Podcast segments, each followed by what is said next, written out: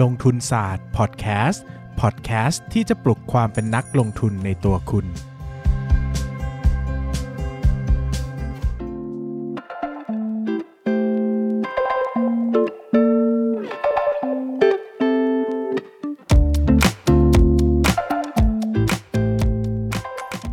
สวัสดีครับ ยินดีต้อนรับเข้าสู่รายการลงทุนศาสตร์พอดแคสต์รายการที่จะมาชวนทุกคนพัฒนาความรู้ด้านการเงินและการลงทุนไปด้วยกัน กลับมาพบกันอีกแล้ว 1 สัปดาห์ผ่านไปรวดเร็วไวมากนะครับก็กลับมาสู่ช่วงคุยหุ้นรายตัวกันอีก วันนี้ก็น่าจะเห็นชื่อกันแล้วนะครับ ว่าเราชวนกันคุยเรื่องหุ้นโรงแรมตัวไหน ยินดีต้อนรับทุกคนเข้าสู่ช่วงคุยหุ้นกับนายปั้นเงินครับ สวัสดีครับ ปั้นนายปั้นเงินครับ สวัสดีครับเบสลงทุนศาสตร์ครับครับ วันนี้เราจะมาพูดคุยกันกับหุ้น มินต์ครบเครื่องเรื่องกินเที่ยวตลาดหุ้นไทย ครับผม มา กินเที่ยวไงครับ กินเที่ยวเหรอครับ กินดื่มไหมอ่ารัรับงานเอ็นไหมครับน้องป้าน รับตลอดครับผม ถ้าถ้าถ้ามีก็จ้างได้นะอะใครสนใจงานเอนเตอร์รับเทนผ่านนะเพฮะจนะครับหมายถึงเพื่อสปอนเซอร์อะไรอ๋อพวกสนี้ปอนเซอร์เอนเตอร์เทนแบบสปอนเซอร์ใช่ไม่ได้เอนเตอร์เทนอย่างที่แบบอืมหลายๆคนไม่ได้คิเอดนกันเตอร์เทนที่คุณคิดครับอะผมมาพูดถึงคุยกันถึงมิ้นท์นะครับ วันนี้ก็เล่ามิ้นท์นะครับเป็นผู้ประกอบธุรกิจ 3 ส่วนหลักๆ ด้วยกันนะคครัรับบก็มีธุรกิจโรงแรมอืมกินรายได้ประมาณ 61.5%ครับอาหาร 28.0%แล้วก็จัดจำหน่ายประมาณ 5.5%นะคครัรับบผมสามก็ส่วนถือว่าเป็นหุ้นโรงแรมที่ใหญ่ที่สุดในประเทศไทยอ่านะครับถ้าเทียบกันแล้วเนี่ยเอาแค่ตัดสัดส่วนโรงแรมอย่างเดียวเนี่ยครับก็ยังใหญ่ที่สุดในประเทศไทยอยู่ดีนะครับอืมคือโรงแรมเนี่ยมีตั้งแต่แบบลงทุนเองอืมร่วมทุนครับแล้วก็รับจ้างบริหารนะคครัรับบอืมดังนั้นเนี่ยจำนวนโรงแรมเนี่ยผมจะไม่ได้ให้เลขตัวเลขที่ชัดเจนแน่นอน เพราะว่าอ่าฮะลงทุนเองเนี่ยมันใช้เงินเยอะมากใช่รับจ้างบริหารใช้เงินนิดเดียวอ่านนะครับดังนั้นการจะมานับหัวโรงแรมเนี่ยมันค่อนข้างจะดูไม่ดูแบบ กระจายไปหน่อยนะครับใช่ก็ใช่ใช่เอามาเป็นแบรนด์ที่อยากให้หลายคนรู้จักละกันแบรนด์เรือธงของเขาที่เป็น 5 5 ดาวที่ดังที่สุดก็คืออนันตรานะครับอนันตราก็เป็นเหมือนหัวใจของเขาเลยนะครับ แล้วก็จะมีอือฮึตัวเครือกลางๆ ก็คืออวานี่นะครับอืมอืมอืมแล้วก็จะมีเครือที่ไปซื้อเพิ่งเทคโอเวอร์มา NH ก็มี NS Hotel Group นะคครัรับบผมแล้วก็มีทิโวลีนะครับ Tivoli ที่อยู่ฝั่งยุโรปอ่านะครับอิก็ตาลีไหม อิตาลีอิตาลีแถวๆนั้นนะครับ ซึ่งตอนนี้กำลังโดนโควิดจนปิดประเทศไปแล้วเนี่ยครับผมเศร้าจังเนอะเป็นกลุ่มเล็กเอ็นเป็นตัวรู้ปะเล็ก เป็นเนี่ยเป็นคู่ชาวบ้านเขาลงช้าเออเออตัวนี้นี่ลงนำมาก่อนเลยนะใช่มินเนี่ยแล้ว NH เนี่ยสเปนนะ สเปนนี่ก็ติดนะแบบกระจายโอ้โหความเสี่ยงก็ไม่ได้ช่วยกระจายเท่าไหร่กับสำหรับโควิดนะครับครับผมก็รวมแล้วก็หลายร้อยโรงทั่วโลกนะครับ แล้วก็มีอืมเซอร์วิสอพาร์ตเมนต์มีธุรกิจโรงแรมนะครับคมีรับบังผมกะโลมีรีสอร์ทเต็มไปหมดนะครับอะกระจายอยู่ทั่วโลกเลยทั่วโลกยุโรปประมาณ 60%นะครับอ่าผมก็เพิ่งไปเพกทิโวลี่กับ NS มาเนี่ยเออก็เลยมันก็จะเลยกลายเป็นได้เยอะสัดส่วนใหญ่นะครับใช่ลูกค้าก็จะแบ่งออกเป็นเที่ยวเองนะครับกลุ่มทัวร์แล้วก็กลุ่ม business นะครับครับผมก็จะแตกแตกต่างกันออกไปเลยนะครับ เที่ยวเองเนี่ยก็จะมีแบบยอดรายได้ต่อบิลเนี่ยจะเยอะกว่าอ่าอ่านะครับใช่แต่มันใช่ก็จะกระจายกระจายกันมาเออกรุ๊ปทัวร์ก็จะดีหน่อยแต่ต้นทุนต่อกรุ๊ปต้นทุนราคาเนี่ยก็จะต่ำลงมาอืมนะครับ แล้วก็มีกลุ่ม business นะครับ กลุ่ม business เนี่ยก็จะเป็นกลุ่มที่มันจะพ่วงไปกับพวกเอ่อสัมมนาอ่านนะครับ การใช้ห้องอาหารห้องประชุมอะไรพวกเนี้ย life coach อ่าไหนลองปั้นเงินลอง life life coach สิครับ สวัสดีครับ วันนี้ผมต้องทำเสียงหล่อก่อนต้องสำเนียงนุ่มๆนะครับ ผมชอนตะกิดจิตรกรโอ้ชัดชัดชาหาเรื่องเหรอเฮ้ยเราอะ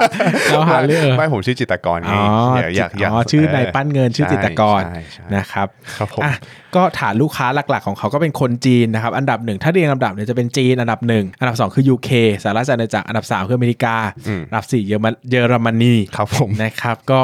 นะครับอ่าและอันดับห้าก็คือไทยนะครับยิ้มอะไรอะชอบชอบไงมันมันกระจายเยอะดีอ๋อกระจายเยอะดีเออนะครับอันนี้คือเครือโรงแรมนะครับต่อไปคือเครืออาหารอ่าอาหารนี่ก็จะเป็นร้านอาหารนะครับก็แบรนด์ดัง ๆ ทั้งนั้นนะเราครับรู้จักกันหมดเลย โดยเฉพาะชัวร์อันดับที่หนึ่งๆครับก็คือ The Pizza Company เบอร์อะไรครับสิบเอ็ดสิบสองครับอ่าหนึ่งหนึ่งหนึ่งสองนะครับครับผมอะ นะครับ ก็ดีนะครับ แล้วก็มี Burger King อ่านะครับ Burger King ก็เป็นแฮมเบอร์เกอร์ที่อร่อยมากนะคครับผมมี Swensen's อ่านนะครับมี Dairy Queen ครับ Sizzler นะครับโอ้ Coffee Club Thai Express นะครับ Riverside and Courtyard นี่อ่าเป็นร้านอาหารร้านอาหารแบบขายเน้นปลาอยู่ที่ใช่จีนนะครับเบรดทอ k นะครับแล้วก็ Bonchon ที่เพิ่ง take มาใหม่ คือจริง ๆ มันไม่ได้มีอาหารแค่ในไทยนะ คืออะโรงแรมก็ทั่วโลกแล้วอ่าร้านอาหารก็ทั่วโลกเหมือนกันอ่าใช่แต่ใช่แต่ร้านอาหารจะไม่ได้กระจายขนาดนั้น จะไม่กระจายเยอะก็จะใช่ landing หลัก ๆ อยู่ที่ไทยกับนะครับจีนจีนด้วยใช่แล้วก็สัดส่วนหลักเนี่ยมาจากพิซซ่า Swensen's Sizzler นะครับครับผมพิซซ่า Swensen's เนี่ยจะได้ข้อดีคือมันสาขามันเยอะอืมแต่ Sizzler เนี่ยสาขาประมาณ 50-60 สาขาใช่แต่ยอดขายต่อบิลเยอะเยอะนะครับก็รวมทุกแบรนด์แล้วเนี่ยมีสาขา 2,270 สาขา โคตรเยอะเลยนะครับ แล้วก็ตอนตอนตอนนี้เป็นถ้าถ้าอัปเดตปีล่าสุดนะ 2,377 สาขา อันนี้อัปเดต โอ้โหเกทับเวอร์เอออะนะครับแล้วก็มีทั้งในและต่างประเทศ แล้วก็มีทั้งลงทุนเองแล้วก็แฟรนไชส์ครับผมซึ่งต้องขอวงเล็บไว้อันนี้ก่อนว่าจริง ๆ มิ้นท์เนี่ยเป็นผู้เปิดศักราชการ Delivery ในประเทศไทย จริงจริงใช่ไหม The Pizza แต่ก่อนลองคิดสิเมื่อ 10 ปีที่แล้วอะ ถ้าจะสั่งอาหารมากินที่บ้านสั่งอะไรอ่า KFC พิซซ่าเออสองอย่างไม่เกินนี้นะครับ ซึ่งแปลว่าทุกวันนี้มิ้นท์กำลังโดน disrupt จาก Grab ใช่ LINE MAN แรงรุนแรงแก๊ส GET panda food นี่โดนหมดโอ้เพราะว่าคนมีทางเลือกแล้วไงอืมแต่ก่อนนี้ไม่ต้องคิดเลยนะ ถ้ามีปาร์ตี้ก็ได้อย่างเดียวคือพิซซ่า เพราะว่าไม่มีอะไรส่งใช่พิซซ่า KFC เต็มที่ 2 อย่าง อย่างนี้อยากกิน JO อะเอออยากกินเจโออยากกินแบบ ข้าวหมูกรอบในไซเออเป็นไปได้นะครับส่งได้ ดังนั้นเนี่ยต้องต้องยอมรับจุดหนึ่งว่าเขาได้รับผลกระทบตรงนี้เหมือนกันใช่แต่เขาก็หันไปขายบน Grab บน g ก t เหมือนกันแต่อืมอืมมันก็ต้องได้รับผลกระทบแหละนะครับเพราะว่าเราในฐานะคนบริโภคเนี่ยเราก็รู้ว่าเราก็กินน้อยลงอะใช่จริงๆอะใช่เพราะว่าเดี๋ยวนี้เราก็ไม่ค่อยสั่งพิซซ่ามากินบ้านแล้วสั่เพงราะว่าหมูกรอบมันในไซเออมันมีอะไรให้เลือกเต็มไปหมดใช่นะถ้ามีพิซซ่าหน้าหมูกรอบก็จะกินนะครับครับผมปกติไม่ชอบกินพิซซ่าอ่า ผมก็ไม่ชอบ มันอ้วนมันอ้วนเออมันไขมันมันเยอะนะฮะแป้งมันเยอะนะครับ สุดท้ายก็มีธุรกิจเครือจัดจำหน่ายสินค้า ยกตัวอย่างแบรนด์ดังก็เอ่อ Gap นะครับ Charles & Keith นะครับ Anello เป็นต้นนะครับ Anello นี่ก็จะระเป๋าซื้อมา Anello แล้วก็ขายในประเทศไทยนะครับ ผมซื้อเสื้อของเขาเหมือนกันนะ Brooks Brothers อ่าซื้อของแท้เหรอของของเขาเนี่ยนะโอ้ยตายตายตายมีมีเงินมีเงินโอ้ยไหนปั้นแต่ตเงิอนนนี้แต่ตอนนี้ไม่มีเงินแล้วไหนปั้นเงินตอนนี้ไม่มีแล้วติดดอยอยู่ เฮ้ย ตอนที่นายพูดตลาดหุ้นมันอาจจะขึ้นมา3 300จุดแล้วก็ได้เฮ้ยนายอย่าดูถูกตลาดหุ้นไทยเซตอนนั้นก็อาจจะไม่ได้เงินไงอะอะกลับมากลับมาอะมาพูดนิดนึงครับว่าจริง ๆ แล้วมิ้นท์เนี่ยถือว่าเป็นหุ้นที่โตเยอะมากอืมในช่วงเวลาที่ผ่านมา แต่ก่อนมิ้นท์ราคาต่ำบาทนะเนาะ ใช่โอ้แต่ก่อนมิ้นท์ราคาต่ำบาทนะครับ ประมาณยุค 2008 เนี่ยอือฮึ MINT Centel นี่ต่ำบาททั้งคู่นะครับอืมทุกวันนี้ขึ้นไปเท่าไหร่ต่อเท่าไหร่ แล้วปันผลเป็นหุ้นออกมาอีกมหาศาลใช่นะครับแล้วจริงๆถ้าคนถือมิ้นท์มานานๆเนี่ยควรจะได้สัก 30 30 เด้งเนี่ยน่าเออน่ามีน่าจะมีนะครับ ถ้าถือช่วงวิกฤต ซึ่งมิ้นท์เนี่ยเป็นหุ้นที่เป็นตัวอย่างที่ดีมากที่หุ้นมีความสามารถสูงมากด้านการทำ M&A นะครับอ๋อก็คือมีการควบรวมกิจการ ดังนั้นเนี่ยวันนี้เรามองมิ้นท์น่ะเราไม่ได้มองเป็นธุรกิจที่ เป็นแบบโรงแรมหรือเป็นร้านอาหารอย่างเดียวอืมเราต้องมองว่าเขาเป็นเหมือนนักลงทุนคนหนึ่งด้วยใช่ใช่ที่เขาไปหาซื้อธุรกิจที่ที่ดีอะอ่าเหมือนกับธุรกิจเขาอะเขาก็ใช้ชื่ออยู่ว่าเป็น minor group อ่า คำว่ากรุ๊ปก็คือเขาไม่ได้เน้นว่าแบบเออเขาจะไปเปิดโรงแรมใหม่อะไรอย่างงี้เขาเน้น M&A ไปเลย ซึ่งมันเป็น strategy หลักที่เขาทำมาโดยตลอด แล้วก็ใช่แสดงให้เห็นชัดว่าเขาประสบความสำเร็จระดับหนึ่งเลยนะอืมเพราะว่าเป็นหุ้นที่มีอัตราผลตอบแทนดีมากนะครับอือฮึแล้วก็อัตราการทำกำไรก็สูงมากด้วยในบริษัทครับผมนี้นะครับอ่าซึ่งการที่เขากระจายความเสี่ยงไปทั่วโลกเนี่ยก็มีข้อดีนะครับเพราะว่าแต่ก่อนเองเนี่ยนะครับตัวมินเนี่ยนะครับเป็นมีปัญหาเนื่องจากเขาเป็นธุรกิจที่มีความเป็น seasonal สูงอืมท่องเที่ยวเนี่ยมันจะไป peak ไตรมาสหนึ่งกับไตรมาสสี่ใช่สำหรับทุกประเทศเลยนะอ่าฮะส่วนใหญ่จะเป็นแบบนี้ เพราะว่าฤดูกาลหลักๆ เนี่ยมันจะเป็นฤดูกาลที่ช่วง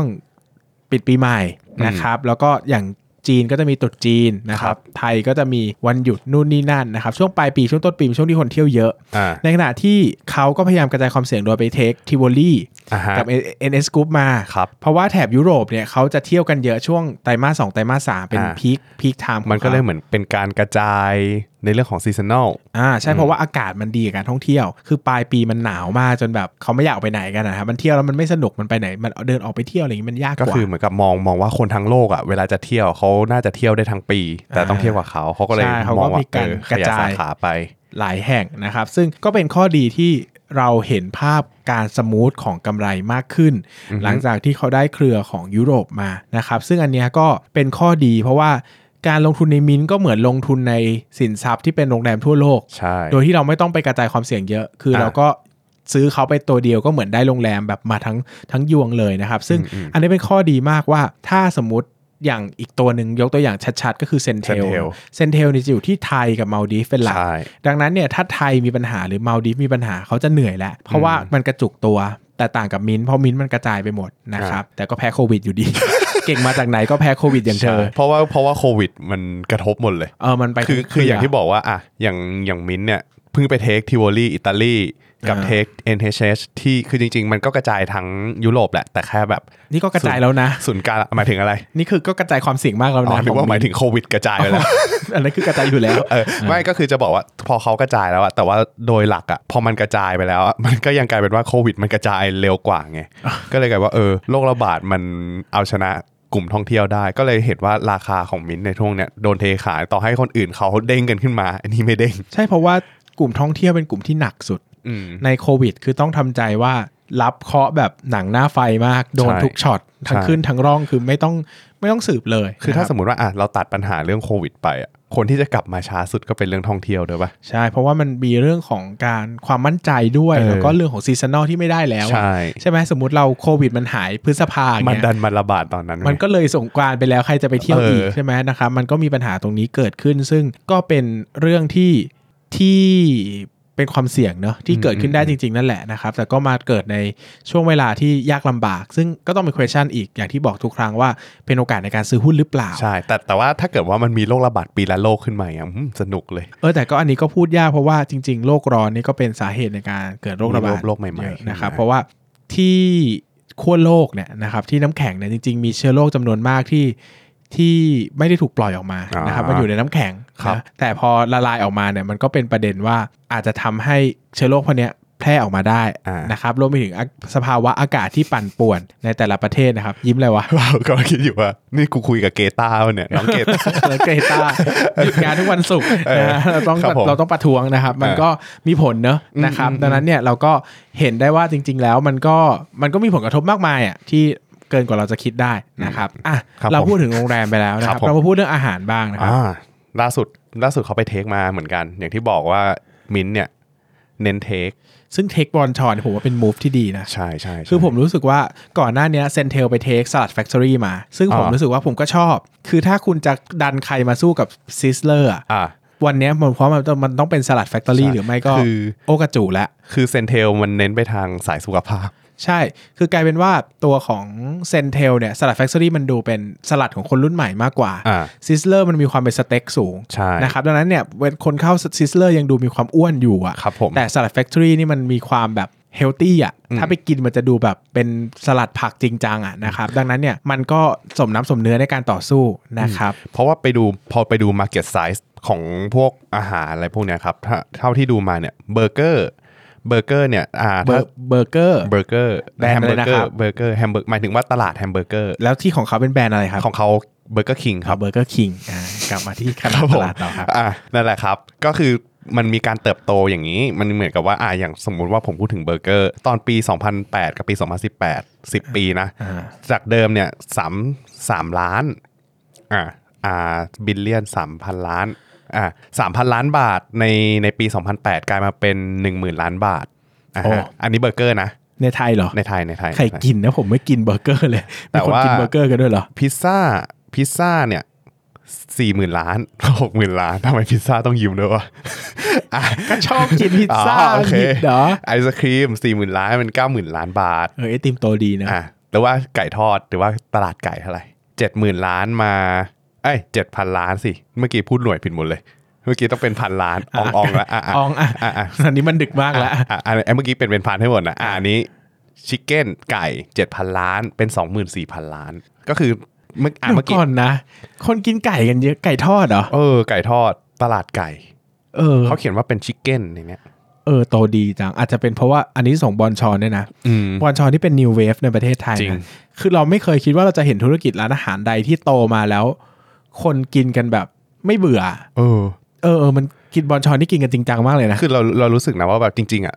ประเทศไทยชอบกินไก่อ่าคนชอบกินไก่เพราะว่าเราเห็นแบบพวกไก่ทอดหาดใหญ่ตามรถเข็นไก่ทอดแบบที่มันเสียบไม้เป็นชุบแป้งทอดอะไรเงี้ยเห็นทั่วไปอ่าแต่พอมันกลายเป็นว่าเออมันเอาเข้าห้างมาขึ้นตลาด คนก็ยังตามไปกินอ่าเออแล้วนอกจากนั้นน่ะมันไม่ได้มีแค่แบรนด์บอลชอนอย่างเดียวไงมันมีแบรนด์อื่นๆเข้ามาด้วย ซึ่งพอมันเข้ามาเล่นตลาดนี้กันตลาดนี้มันก็เลยใหญ่ขึ้นไปเรื่อยอืมอืม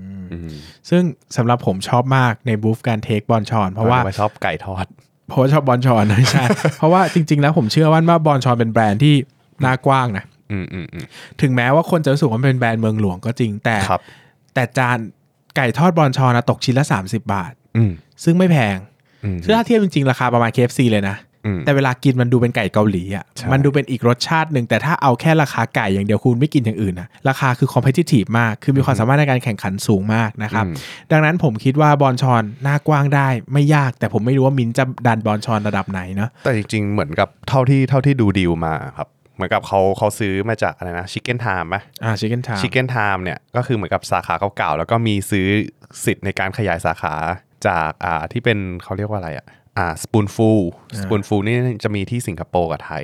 ก็คือเป็นเฟรนไชส์อ่าเนี่ยแหละก็คือเขากลายเป็นว่าเบ็ดเสร็จแบรนด์ BonChon อะกลายเป็นของเขาร้อยเปอร์เซ็นต์อ่าคือไม่มีแบ่งให้คนอื่นอืมก็กลายเป็นว่าหลังจากเนี้ยเขาตั้งใจว่าจะขยายขยายสาขานะจากจากปัจจุบันเนี้ย46สาขา เขาบอกว่าอีก5ปีอะ150ตั้งใจนะ มาเปิดที่เซ็นทรัลสารยาด้วยนะครับ ผมอยากกินมากเลยผมจะกินทีผมต้องไปไกลมากผมเหนื่อยนะครับเออช่วยมาเปิดใกล้ๆผมใกล้ๆบ้านผมหมันน่อยเราอาจจะได้เห็นตามปั๊มปตทเออ น่าจะเป็นเวฟใหม่อืมมันเพราะว่าอาหารมันดูมีโอกาสพุทเอาจริง ๆ อาหารมันใช่ดูใช่เมืองมากเลยนะ มันอย่างที่บอกพี่ อย่างที่พี่บอกว่ามันน่ากว้าง มันสามารถกระจายไปที่ไหนแล้วคนตามไปกินได้อะซึ่งขอกลับมาพูดในเทรนด์ร้านอาหารนิดนึงนะครับ ก่อนจะเข้าไปสู่ส่วนของปริมาณเนอะก็เราต้องพูดว่าเทรนด์ร้านอาหารเป็นเทรนด์คือเทรนด์ของมิ้นท์เนี่ยโรงแรมก็เป็นเทรนด์ใหญ่ เพราะว่าคนมีเงินมากขึ้นจะเที่ยวมากขึ้นอือฮึซึ่งคนพอมันเดี๋ยวนี้พอเศรษฐกิจมันโตดีโดยเฉพาะจีนอินเดียอย่างเงี้ยคนจะเที่ยวมากขึ้นอันนี้เป็นเทรนด์ใหญ่อยู่แล้วคนไทยด้วยอ่า เทรนด์อาหารก็เหมือนกันนะครับ เทรนด์อาหารและเทรนด์ร้านอาหารคือเทรนด์ modernization อือฮึเมื่อเมืองเจริญมากขึ้น คนจะกินอาหารนอกบ้านมากขึ้นครับเพราะคนมีเงินมากขึ้น และครอบครัว unit มันเล็กลงอืมคือแต่ก่อนเนี่ยประเทศไทยเป็นประเทศที่เน้นการทำอาหารในบ้าน เพราะว่าครอบครัวใหญ่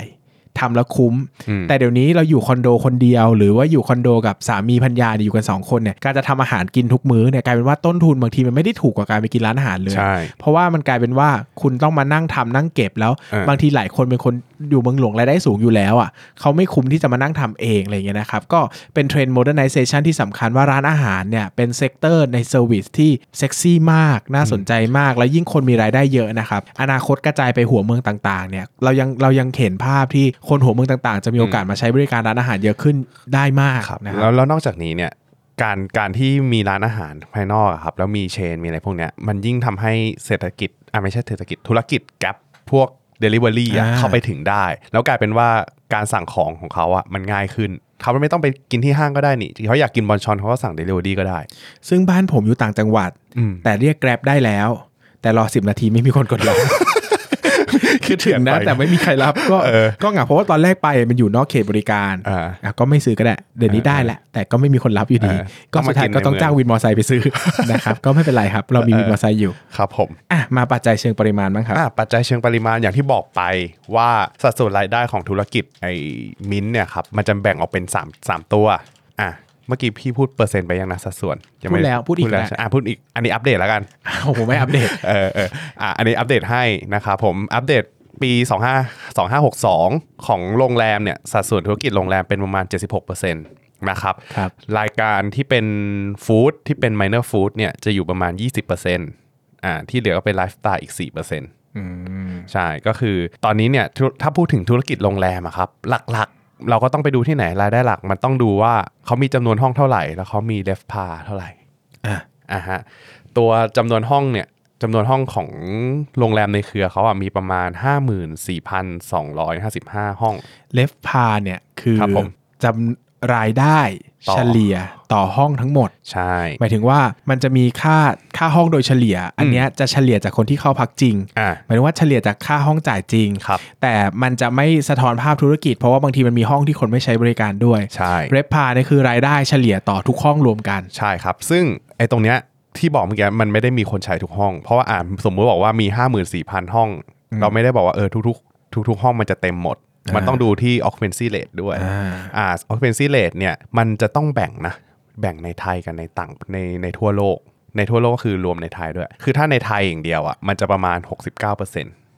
occupancy rate แต่ว่าถ้าเกิดว่าไปดูที่ของทั่วโลกเนี่ยจะอยู่ประมาณ 71%ก็ไม่ต่างกันมาก ซึ่งต้องอธิบายว่าธุรกิจโรงแรมนะ ตัวเลขประมาณ 70%บวกลบนี่คือตัวเลขปกติครับปกตินะ ปกติ เพราะว่ามันมีช่วง peak แล้วก็ช่วง trough นะครับใช่ช่วง peak อาจจะขึ้นไปได้ถึง 80%บวก ยกเว้นธุรกิจอย่างเอราวันเนี่ยเขาจะมีที่เป็น budget hotel นะครับ Hop Inn Hop Inn อันนั้นอาจจะได้ 90%บวกเป็นไปได้ใช่ใช่นะครับแต่โดยทั่วไปแล้วโรงแรมทั่วๆไปเนี่ย70%บวกลบนี่ถือว่าปกติมากครับนะผมอะก็อย่างที่บอกครับว่าพอพอเราเทียบกันอย่างเงี้ยเราดูแล้วอะในไทยอะ occupancy rate มันจะน้อยกว่าทั่วโลก เพราะว่าทั่วโลกพอมันรวมของ NH กับ Tivoli แล้วเนี่ยมันก็ไอตัวนั้นเขาอาจจะมีของดีของเขาอยู่แล้วไง occupancy rate เขาอาจจะเป็นที่รู้จักเพราะสองที่เนี้ยมันเป็นโรงแรมเก่า เป็นโรงแรมโบราณที่หลาย ๆ คนก็จะรู้จักกัน นักท่องเที่ยวจะรู้จักกันนะครับ แต่ว่าถ้าเกิดว่าไปดูเลฟพาก็คือรายได้ต่อห้อง รายได้เฉลี่ยต่อห้องเนี่ย พอเราไปดูอะครับ ในในไทยอะ มันจะอยู่ประมาณ 3,277 บาท 3,277 บาท ใช่โอเคแต่ในขณะเดียวกันถ้าไปเทียบกับทั่วโลกรวมไทยแล้วอะมันจะลดลงไปเหลือแค่ 2,729 บาทอ่าอ่าเพราะเพราะส่วนตัวอันนี้คิดว่าน่าจะมาจากการที่ NH Group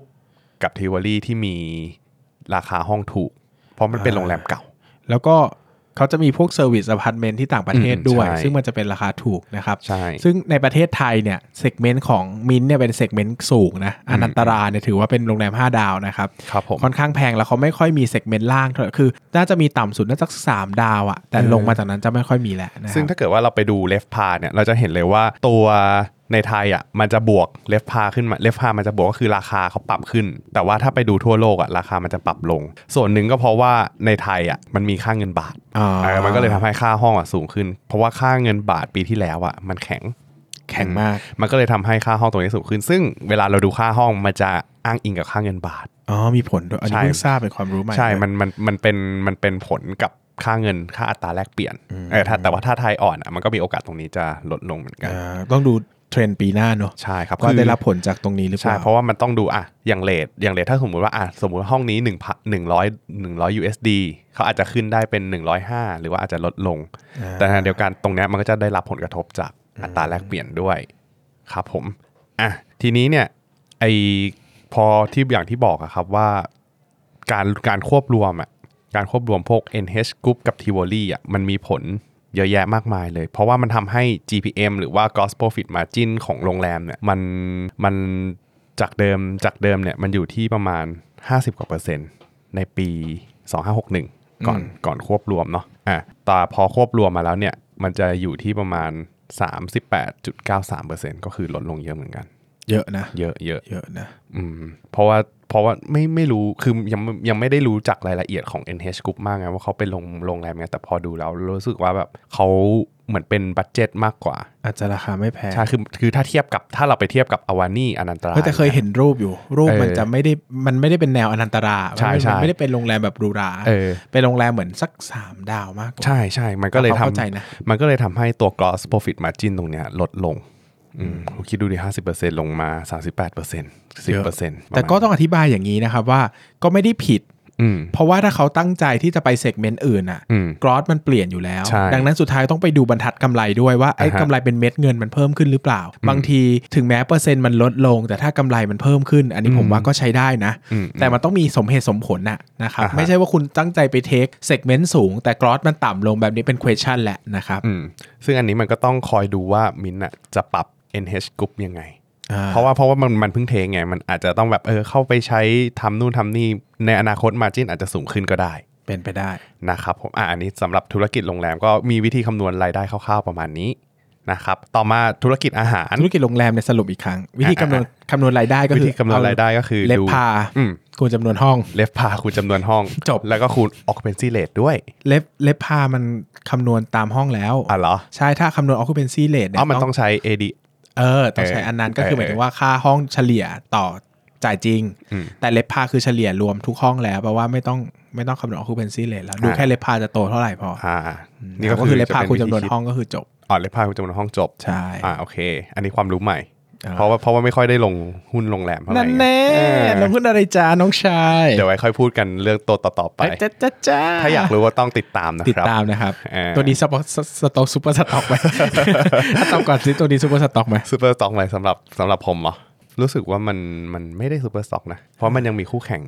อยู่เยอะเหมือนกันอ่าเซนเทลก็เป็นเป็นคู่แข่งเขาอ่ามัมันไม่ได้ทิ้งขนาดนั้นนะอ่าอืมแต่ว่าถ้าถ้าเทียบทั้งเครือถ้าเทียบขนาดสินทรัพย์อะ อ่ามันอาจจะทิ้งถ้าเทียบกับตัวในไทย แต่สำหรับผมผมว่าตัวนี้ super stock หรอเออสำหรับผมผมว่าเซนเทลไม่ใช่คู่แข่งโดยตรงของเขาอ่าถึงแม้ว่าโรงแรมเนี่ยอะถึงว่าร้านอาหารเนี่ยร้านอาหารผมว่าก็ไม่ได้เดี๋ยวก่อนแข่งกันโดยตรง อันนี้เราพูดถึงธุรกิจโรงแรมอยู่อ่าโรงแรมก็เออไม่ได้แข่งกันโดยตรง สุดท้ายแล้วผมว่ามินท์ไปโกลบอลไปแล้วอะอืมเซนเทลยังคุมตลาดในไทยดังนั้นเนี่ยในไทยอยู่ถ้ามองภาพรวมผมว่าต้องมองมินท์แบบภาพใหญ่มากกว่าอ่าฮะซึ่งผมว่ามินท์ก็ก็ดีในระดับหนึ่ง นะครับอะกลับมาก่อนอะเดี๋ยวอะกลับมาเดี๋ยวจะเดี๋ยวจะไม่ได้ตัจบพูดไปถึงซะเฉยๆนะครับอะเมื่อกี้พูดถึงตัวเลขของธุรกิจโรงแรม ต่อครัมาบธุรกิจอาหาร ธุรกิจอาหารก็มันจะคล้ายๆค้าปลีกแหละ เหมือนกับเวลาจะโตก็ต้องดู S- same store sale growth แล้วก็จำนวนสาขาที่มันจะทำให้รายได้อะครับโตขึ้น เหมือนเลยนะคล้ายๆใครวิเคราะห์เหมือนเลยก็คือเหมือนเลยนะครับใช่ครับผมก็ขยาย outlet ก็คือในปี 62 เนี่ยเขาขยายมาประมาณ 5%ตามแผนอืมก็ ก็ขึ้นจาก 2,270 มาเป็น 2,377 สาขา อันนี้คือทุกแบรนด์นะครับทั้งทั้งไทยแล้วก็ต่างประเทศเลยนะเออซึ่งเราจะเห็นว่าจริงๆอะธุรกิจอาหารนะมันค่อนข้างมี same store sales growth ที่ลดลงก็คือหดตัวลงมาหลายปีแล้วอืมอืมแต่ว่าในปีที่ผ่านมามันทำได้ประมาณ 3%ลบ ลบ3%ก็คือ same store same store sales growth ติดลบ 3%แต่ว่ามันดีขึ้นจากปีที่แล้วที่โตติดลบ 3.3%ต้องเข้าใจว่าธุรกิจนี้เป็นธุรกิจที่ red ocean มาก ใช่ แล้วการแข่งขันสูงการที่คนกินสเวนเซ่นครั้งหนึ่งไม่ได้แปลว่าจะกินสเวนเซ่นตลอดตลอดไปไป มันไม่เหมือนเข้าพญาไทครั้งหนึ่งก็อาจจะเข้าพญาไทตลอดไปก็ได้อ่าอ่าดังนั้นเนี่ยความคือคนอะ loyalty ไหมพอมันเป็นเรื่องของอาหารนะคนอะชอบอืมเปลี่ยนนะ สังเกตไหมอืมคนชอบเปลี่ยน อาหารไปเรื่อยๆ เหมือนแบบใช่ลองอะไรใหม่ๆ ชิมอะไรใหม่ๆเนอะเออเหมือนปั้นก็จะเปลี่ยนไปกินน้ำพริกถ้วยใหม่ไปเรื่อยใช่เป็นคนชอบกินน้ำพริกๆเออก็เลยเปลี่ยนไปกินเรื่อยๆได้ได้ขอให้แฟนได้ฟังเออเออๆเออเออนั่นแหละ แต่ว่าถ้าสมมุติว่าเราดูอะเอ่อตัวตัวเลขตรงเนี้ยพอเราดูมันจะเห็นว่ามันดีขึ้นถูกไหมลบสามเปอร์เซ็นจากปีลบสามเปอร์เซ็นในปีหกสองจากลบสามจุดสามเปอร์เซ็นในปีสองห้าหกหนึ่ง มันดูดีขึ้น แต่ถ้าสมมติเราดูเฉพาะของไทยอะถ้าดูสัดส่วนที่ประเทศไทยนะ ร้านอาหารส่วนใหญ่มันอยู่ที่ไทยไงอืมจริง ๆอะที่ไทยอะ same store same store sale growth ติดลบ 4.4%นะอืมเออคือมันติดลบตามสภาพเศรษฐกิจใช่ซึ่งซึ่งที่มันดีขึ้นมันเป็นตัวเลขโดยรวมที่มินท์อะมันไปขยายสาขาที่จีนออสเตรเลียเออก็จะบอกว่าที่ผ่านมา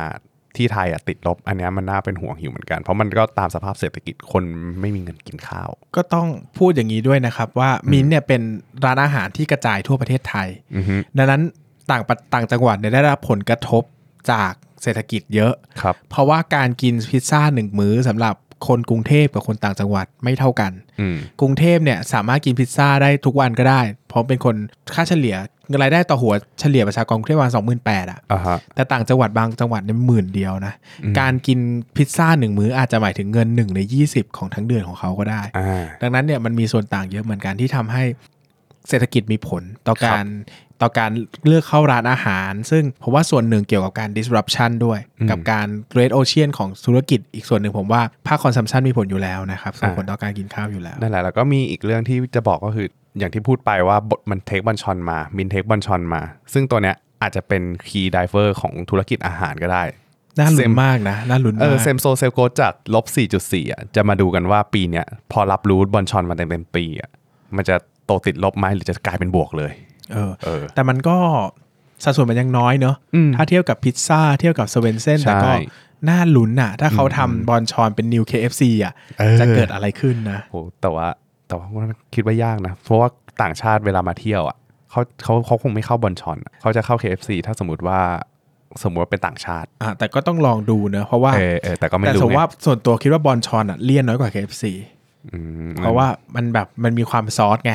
แต่ไหม KFC มันเป็น deep fry อย่างเดียวมันแบบอ่าใช่มันกินใช่แล้วมันแบบมันดูมันกว่านิดนึงอะไรเงี้ยส่วนตัวนะถ้าให้เลือก Bonchon กับ KFC รู้สึกว่า Bonchon มันดูแบบ friendly กับเรามากกว่า แต่ไม่ได้ผอมกว่านะ มันก็อ้วนทั้งคู่ แต่มันรู้สึกว่าเออเออกินแล้วอันนี้รู้สึกว่ากินได้เรื่อยๆดีนะกินซุปกิมจิไงไม่อ้วนเออกินซุปกิมจิกับเอข้าวอนะครับอะต่อมาส่วนสุดท้ายก็ไลฟ์สไตล์ไลฟ์สไตล์ที่เป็นไมน์ของ Minor ธุรกิจนี้มันสัดส่วนน้อยอะครับ แต่ว่าก็ต้องพูดไว้แหละ จะได้ครบๆอะอะก็รายได้เป็นต้องดูที่ same store sale growth อืมปันบวกประมาณ 12%อนะครับผมจากปีในคือก็คือในปีที่ผ่านมา แต่ว่าจำนวน shop เขาลดลง เพราะว่าตัวเนี้ยผมรู้สึกว่ามันค่อนข้างจะต้องใช้ค่าใช้จ่ายในการโปรโมทเยอะนะ มันแล้วคือธุรกิจแฟชั่นแหละเออมันเป็นธุรกิจแฟชั่นแล้วมันก็เป็นค้าปลีกที่แบบ margin บางอะ่ะมันเอามันเอาแบรนด์มาขายอ่า แต่ทีนี้เนี่ยมันต้องโปรโมทเยอะมันเลยกลายเป็นว่ากำไรอะ่ะมันไม่ได้โตธุรกิจเนี้ยธุรกิจนี้เป็นธุรกิจที่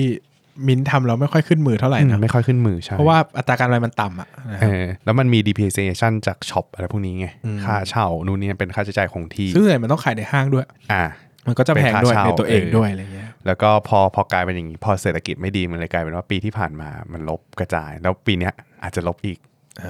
ก็ต้องคอยดูกันต่อไปนะครับ ต่อมามาดูที่โครงสร้างการเงิน โครงสร้างการเงินจริง ๆ ตัวเลข DE DE ratio อะครับสูงตั้งแต่ตอนซื้อ NHH แล้วเพราะมันเป็นการลงทุนครั้งใหญ่ไง ซึ่งตอนปี 60 เนี่ย มันเป็นปีที่ซื้อ 2560อืมอืมอะไม่ใช่ผ่านมาเร็ว2561สิมันเร็วจังเออรู้สึกว่าเพิ่ง2561ซื้ออยู่แบบแบบผ่านมาสองปีแล้วเหรอ NHH ซื้อ 2561 พูดผิดอ่า2ปีที่แล้วครับ อ่า แต่ว่าตอนปี 60น่ะมันอยู่ที่ 1.45 เท่า DE ratio อ่ามันพอมา 62เนี่ยมันกระโดดขึ้นมาจาก 1.45 เป็น 2.57 เท่าอะอืมสองจุดห้าเจ็ดเท่าอ่าฮะก็จะบอกว่าอันเนี้ยเวลาเวลาเราดูมิ้นท์นะครับ ทุกๆ ครั้งที่เขามีการลงทุน DE มันจะเพิ่มขึ้นอืมอืมซึ่ง NHS ถือว่าเป็นการลงทุนครั้งใหญ่ของเขาไงอ่าบอลชอนนี่ไม่ใหญ่เท่า แต่ก็บอลชอนจิ๋วมากแต่ก็แต่ก็ถือว่าแต่ก็ถือว่าใช้ประมาณกี่หมื่นนะเอ๊ะเท่าไหร่นะบอลชอนบอลชอนซื้อในไทยนี่หลักพันล้านนะหรอ แต่จำไม่ได้ว่าซื้อในซื้อในสิงคโปร์นี้เท่าไหร่ ซื้อในอ๋อต่างประเทศสองหมื่นสองหมื่นล้าน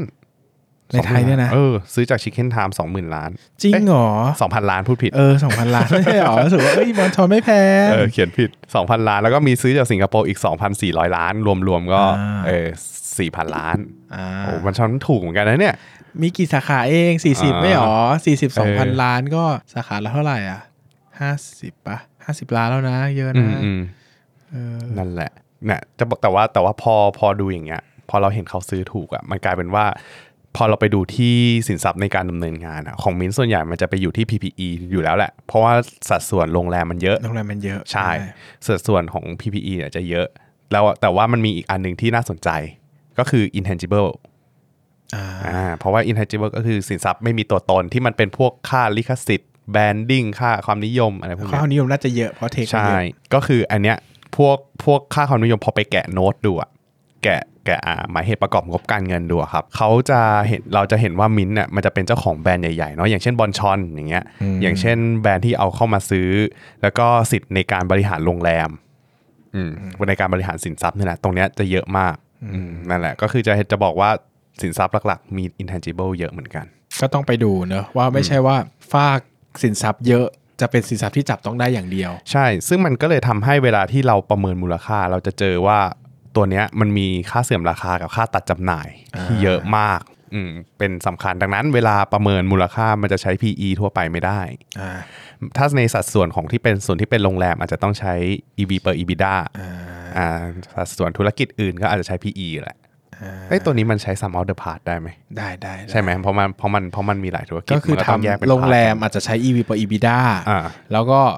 ร้านอาหารอาจจะใช้ PE อืมแล้วก็ sum of the part กันอืมไอ้อันนั้นไอ้ช่างแม่งส่วนที่เป็นจัดจำหน่ายก็ลืมๆไปก็ได้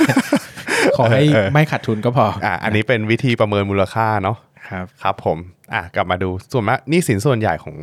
มินท์จะเป็นหุ้นกู้อ่า เขาออกหุ้นกู้กับเงินคุณกู้กู้ขายระะทุนใช่ไหมใช่ใช่อ่าดิเบนเจอร์ก็ประมาณ1นึ่งแสนหนึ่งหมื่นสองพันล้านบาท ซึ่งตรงเนี้ยมันมีดอกเบี้ยจ่ายทั้งหมดอืมแต่โชคดีไงว่ามินท์อะมันเป็นธุรกิจที่เวลาเขาลงทุนอะเขาลงทุนทำธุรกิจระยะยาวอืมดังนั้นแล้วเนี่ยการกู้ระยะยาวไม่ผิด อ่าอ่าซึ่งถ้าเกิดมันมันมันไม่เหมือนกับว่าแบบอ่าเขาซื้อมาทำเขาเขากู้มาทำธุรกิจสั้นๆเนี่ยไม่ใช่มันมันจะดูใช้ผิดประเภทอ่าเออถ้าเกิดว่าทำธุรกิจที่ใช้สินทรัพย์ระยะยาวไปซื้อสินทรัพย์ลงทุนเยอะอะไรอย่างเงี้ยการใช้เงินลงทุน หรือว่าการไปกู้เงินในระยะยาวเนี่ยมันก็เลยดูไม่ค่อยน่าเสียหายเท่าไหร่อ่าก็คือนะครับการกู้เงินมาใช้กับทางไปเอาเงินไปใช้อืมมันสมเหตุสมผลกัใช่นใช่ว่ามางั้สมนเหเถตุอะผมอะมันเวลาเวลาเราดูหุ้นมันก็ต้องดูแล้วว่าแบบเขากู้เงินมา เป็นระยะสั้นระยะยาว แล้วเขาใช้เงินกู้ไปแบบ บางบริษัทใช่กู้เงินระยะสั้น มาลงทุนระยะยาวโอ้แต่มันต้องมันต้องถามว่าแล้วทำไมคุณไม่กู้ระยะยาวเครดิตเออไม่ดีหรือเปล่าใช่อะไรอย่างนี้อ่าะมันคก็รับต้องดูอันนี้ประกอบกันไป แต่ว่ามิ้นไม่มีปัญหาเรื่องนี้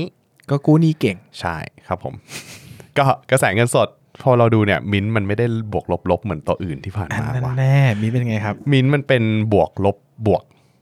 ก็คืออา ก็คือกระแสพูดเยเงิอะนสดเอาใหม่นะครับ ถ้าเกิดว่าใครยังไม่เคยฟังว่าบวกลบลบบวกลบบวกอะไรไปฟัง EP แรก AOT เออ LT ตัว LT ก็คือตัวบวกเนี่ย มันก็คือกระแสเงินสดจากการดำเนินงาน คือทุกตัวถ้าตัวไหนเป็นบวกอันแรกอะดีหมด เพก็ราะว่าไม่ควรลบเออก็ไม่ควรทำงานลบก็ไม่ควรลบนะครับเพราะว่ามันเป็นทำกิจการไควรลบมันเป็นเงินสดที่เกิดจากการทำกำไรจริงอืมๆนะครับอันที่สองไอ้อย่างมินอะเป็นบวกลบบวก มันแปลว่าตัวลบอะก็คือตัวที่เขาใช้เงินลงทุน มินมีการลงทุนตลอดเวลาเลย เยอะเยอะเยอะก็คือปีนี้ก็ซื้อนี่ปีที่สองปีที่แล้วซื้อ NH ปีที่แล้วซื้อBonchon ปีนี้ไม่รู้จะซื้ออะไรนะเออซื้อแล้วก็ซื้อลงทุนศาสตร์เอาไหมขายไหมขายครับติดต่อเข้ามานะครับ MINT Minor International นะครับโอ้โหขายราคากันเองกูซื้อไปอยู่ธุรกิจไหนวะซื้อไปอยู่ในกิจจัดจำหน่ายที่ห่วยเออนั่นๆแหไม่ห่วยนะที่พูดเล่นอ่าอ่าต่อมาธุรกิจ จัดหาเงินเป็นบวก พอมินต้องหาเงินตลอดเวลาอ่าอาจจะมีแบบรีรีไฟแนนซ์เออออกหุ้นกู้ใหม่ roll ใหม่ หรือว่าจะเป็นกู้กู้เงินระยะยาวจากแบงก์อะไรอย่างนี้เข้ามานะครับผมอืมประมาณเนี้ยคร่าวๆก็อย่างที่บอกไปว่ามินท์มันเป็นธุรกิจชอบเล่นใหญ่อะชอบซื้อของใหญ่ชอบปรับปรุงเวลาซื้ออะไรอย่างเงี้ยซื้อทีมูลค่าหลายพันหลายหมื่น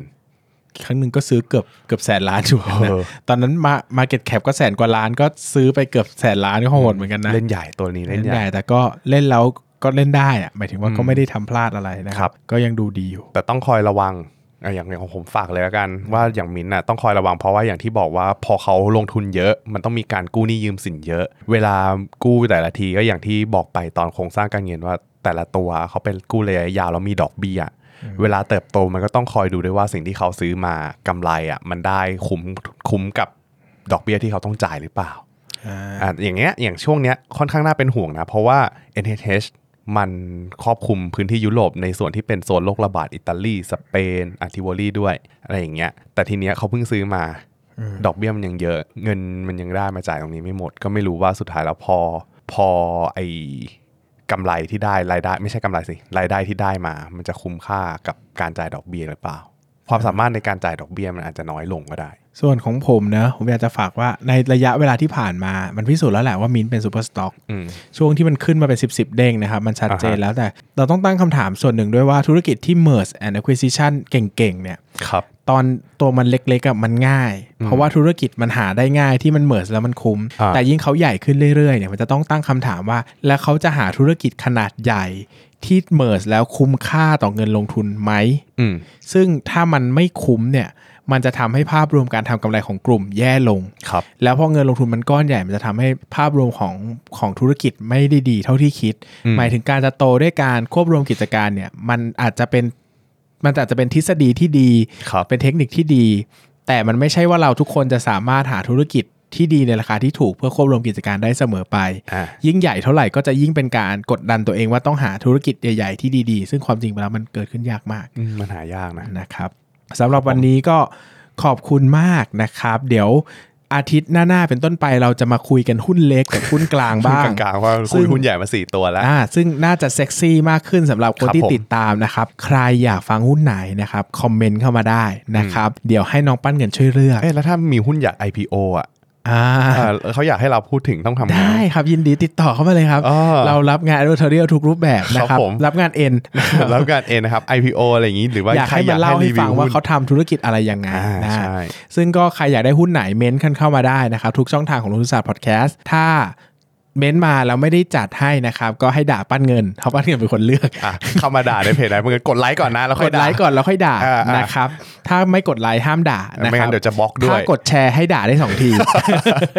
นะครับช่วยๆกันนะครับจะได้เจริญรุ่งเรืองกันในวงการอะสำหรับวันนี้ก็ขอบคุณทุกคนมากครับที่รับชมรับฟังก็เจอกันใหม่ขอบคุณมากครับในลงทุนศาสตร์พอดแคสต์สวัสดีครับสวัสดีครับ